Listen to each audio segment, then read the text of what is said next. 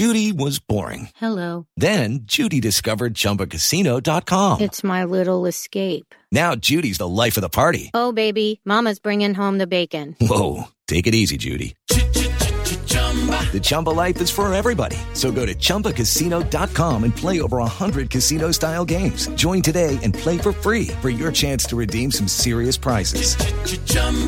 ChumbaCasino.com. No purchase necessary. Void where prohibited by law. 18 plus terms and conditions apply. See website for details. Hey everybody, welcome back inside the Woody Hayes Athletic Center. It is a Wednesday night. It is the practice report. It is brought to you by Byers Auto. Ohio State one day closer to hosting Purdue. 3.30 in the afternoon in the Horseshoe. A huge Big Ten game. That's Spencer Holbrook, Tim May, and Jeremy Birmingham. I am Austin Ward.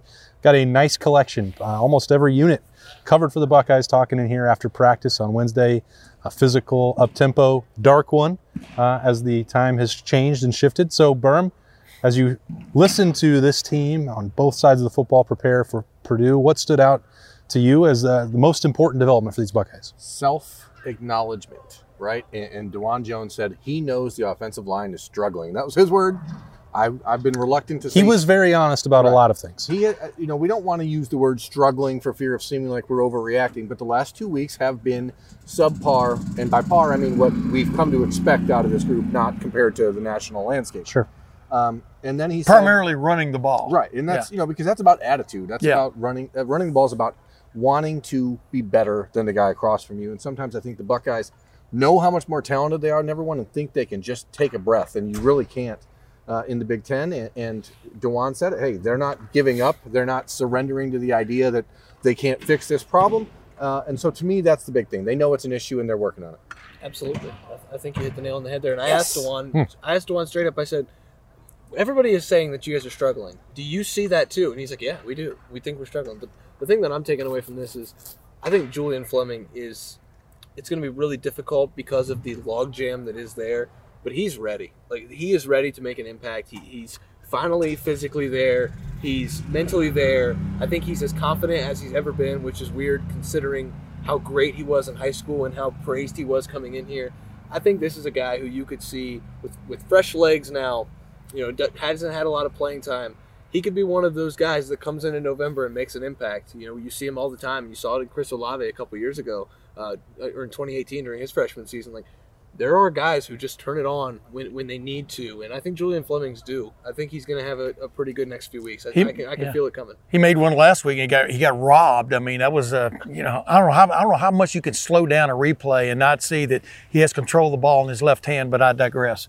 Uh, pardon the expression, Berm. I like the expression. What stood out to me today, was, but too in the last couple of days, is these players have little reference and really don't. It doesn't seem to bother them. They, they don't think it has much of a play on this game. Was a 2018 upset by Purdue over there over Ohio State after that big storm blew through just before the game, and then Rondale Moore, Ohio State couldn't tack- tackle Rondale Moore, and and uh, Purdue went off on the Buckeyes. Uh, that doesn't doesn't seem like it's been brought up a lot this week, uh, based on just conversations with these guys, because that was a long time ago, as you well know. What what matters to them more is uh, the fact that this team upset Michigan State last week. In fact, I'm trying to remember, was that an upset or was Michigan, was Purdue favored? But anyway, they upset Michigan State last week and beat them pretty pretty soundly when you look back on it. And so that's the team they're preparing for. I think Michigan State was a three point favorite in that game, Yeah, if it was I remember close. I just remember being close. correctly. But I mean, it's kind of been amusing to hear all the questions about Yeah. 2018. That is such a long time ago. Yeah. And the window for playing, like, there are guys who were around, There, few, few guys were on that but, team, but no very, one played. very few. Like Marcus Williamson was asked about, and he's like, "Well, I was hurt. I didn't participate. Yeah. It doesn't mean anything to me." That's a guy who was on the team. Like the people who were key cogs in that game are not here. Yeah. The guy who was the head coach is not here. It's so far removed from that, and uh, I think you know I would understand why the fan base may want to take it out on Purdue and get revenge and retribution because of what was taken from Ohio State on that night, pretty resoundingly um, and shockingly for those of us who were there. Yeah. But you know it, it doesn't have anything to do with this one, and um, I think you can put that storyline to bed. The only thing, the only thing is that's that's got some symmetry there is that the fact that Purdue has t- had two big upsets so far this year, beating teams that run beaten, knocked them out of them beating ranks. Well, Ohio State more- doesn't have to worry about There There is more but- symmetry, and it's the fact that Ryan Day was calling plays for Ohio State Yes, that night, yes. and the Buckeyes couldn't score in the red zone. Yes. and that has been a problem in the last couple weeks. And so now, I mean, there is some relation to that, Purdue's defense probably has changed quite a bit in the last four years, but it hasn't changed all that much of what they do schematically. And so you you think that Ryan Day, being the offensive mind he is, should have an idea of how to approach that this this year. The quarterback situation is very similar uh, between now and 2018. Yes. This receiving corps is significantly uh, higher end, uh, higher ceiling, I guess, in that group in 2018. Even though that was a really obviously great group with Terry McLaurin and KJ Hill and all those guys, but there is some symmetry. And Ryan Day is the one that has to have the long memory, and he does. Yeah. now, you know, it's like I had a little thing right here screening, and you were reading the side of my head there because that's exactly what I was just fixing to bring up. And yeah, and the thing is, you know, we're asking the offensive linemen, you know, Dawand Jones and Nicholas Petit Frere tonight. I mean, uh, you know, like you like you talked about, there's a uh, they have had problems running the ball recent, you know, of, of late, and it's really affecting them in the red zone more than anywhere else, in my opinion, of just not having that uh, that bite to this offense. And whether they've gotten that fixed, we're not going to know until Saturday night. But these guys, they're playing our number 16 in the nation in the red zone, you know, stopping teams in the red zone. So uh, that's a good matchup to watch. And I think one of the bigger storylines that I asked Dawand Jones about, and I asked Nicholas Petit Frere, is like, how do you block uh, George Karlaftis, one of the best defensive ends in the country? Like, it's a guy who just gets work done, and they said that Jack Sawyer's been been perfect for them. It's a, Jack Sawyer's a five star guy who can move people, has a power rush move, but can also use the speed. I think that comparison is really interesting because I think now that they say that, I could see Jack Sawyer in a couple years being just what George Karlaftis is. And so they've had a good look at what he's going to present to them on this offense. And so when you combine the red zone issues, trying to remedy those, and trying to block an All American style player at defensive end, you've got a lot of concerns for this offensive line. But I think I think they're starting to take this a little more personal than they were a, a week or two ago when they started to see the struggles happen. Uh, I think they're really starting to lock in. And I think that there's a lot that you can take from that. Uh, The callbacks, not to 2018, but to week two for the Ohio State defense, is that, you know, these lessons for Ohio State did come in wins, but they were not enjoyable for them. They've gone through two weeks where they had to kick eight field goals. Yeah. That is not the standard for this program. It's not the standard for a team that was the number one scoring offense in the country.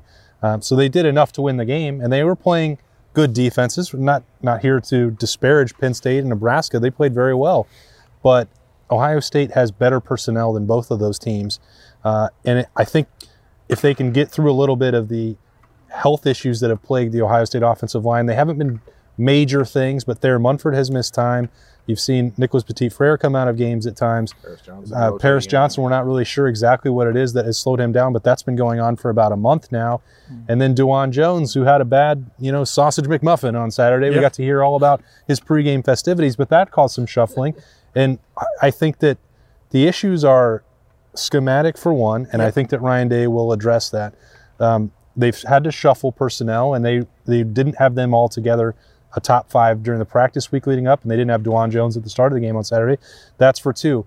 The chemistry's been disrupted. They haven't had a first choice unit. And it's no excuse. Tr- TreVeyon Henderson has also been dealing with a little bit of that bruise in his knee.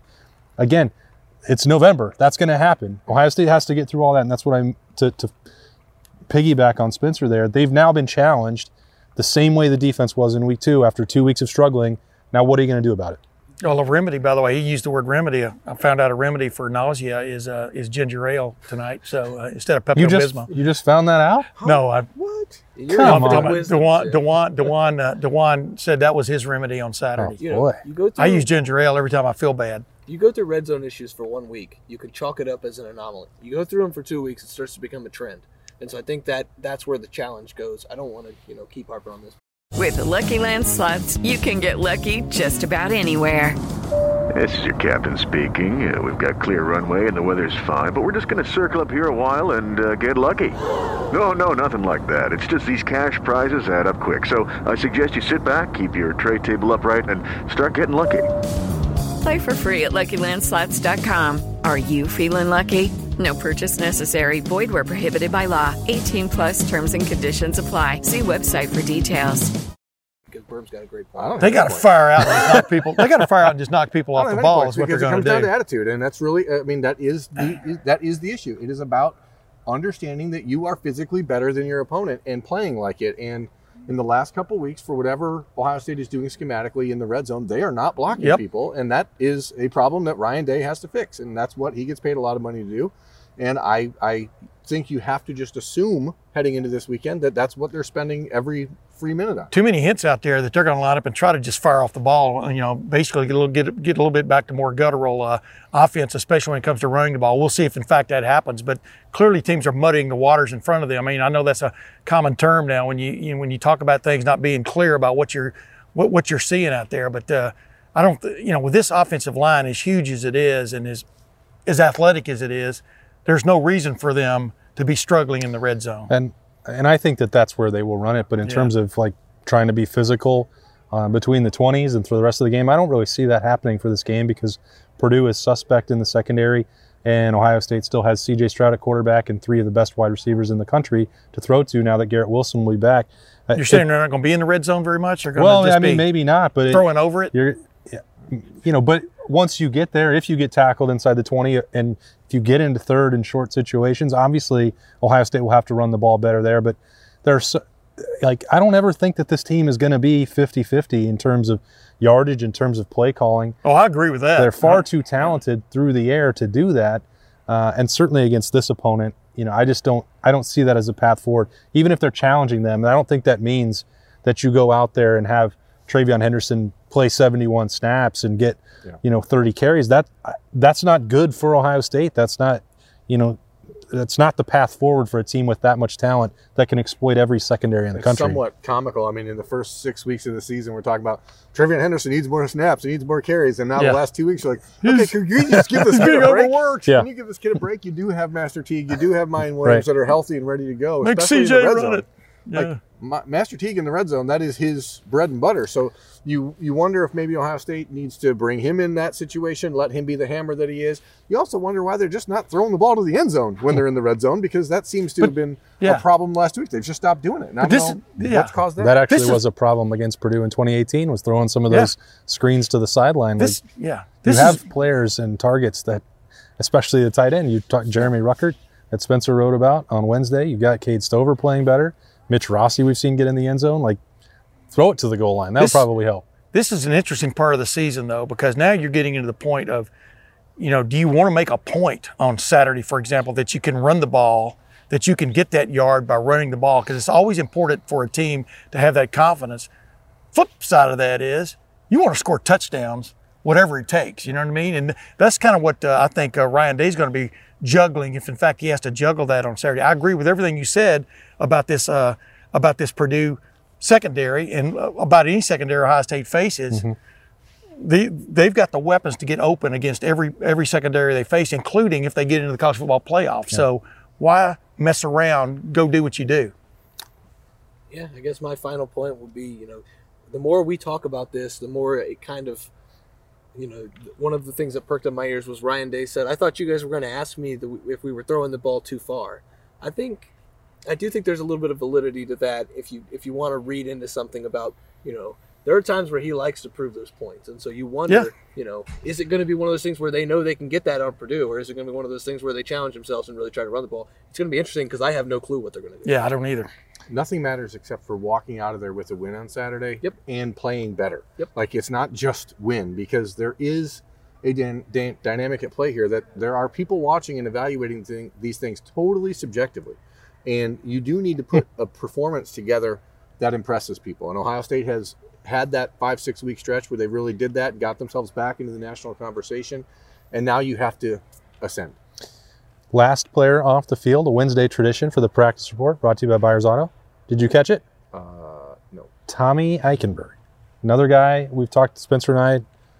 You know, watched him on Saturday up in the press box. Thought this guy's coming along pretty nicely, uh, certainly compared to where he was in September, uh, and the hand wringing about Tulsa. The guy's guy's showing up. He can hit hard. He's starting to understand the flow of the game and where he needs to be. And Ohio State needs a lot more of that. Uh, and a full game of Steele Chambers would help as well. Yeah. Uh, they should get both of those things, or could get them on Saturday at 3:30 as Purdue comes into the Horseshoe. Just an absolutely huge November game to determine that Big Ten championship. We will have it covered for you as always at Lettermen Row. That's Spencer Holbrook, Tim May, Jeremy Birmingham. I am Austin Ward. Enjoy the rest of your week. We will see you there on Saturday afternoon.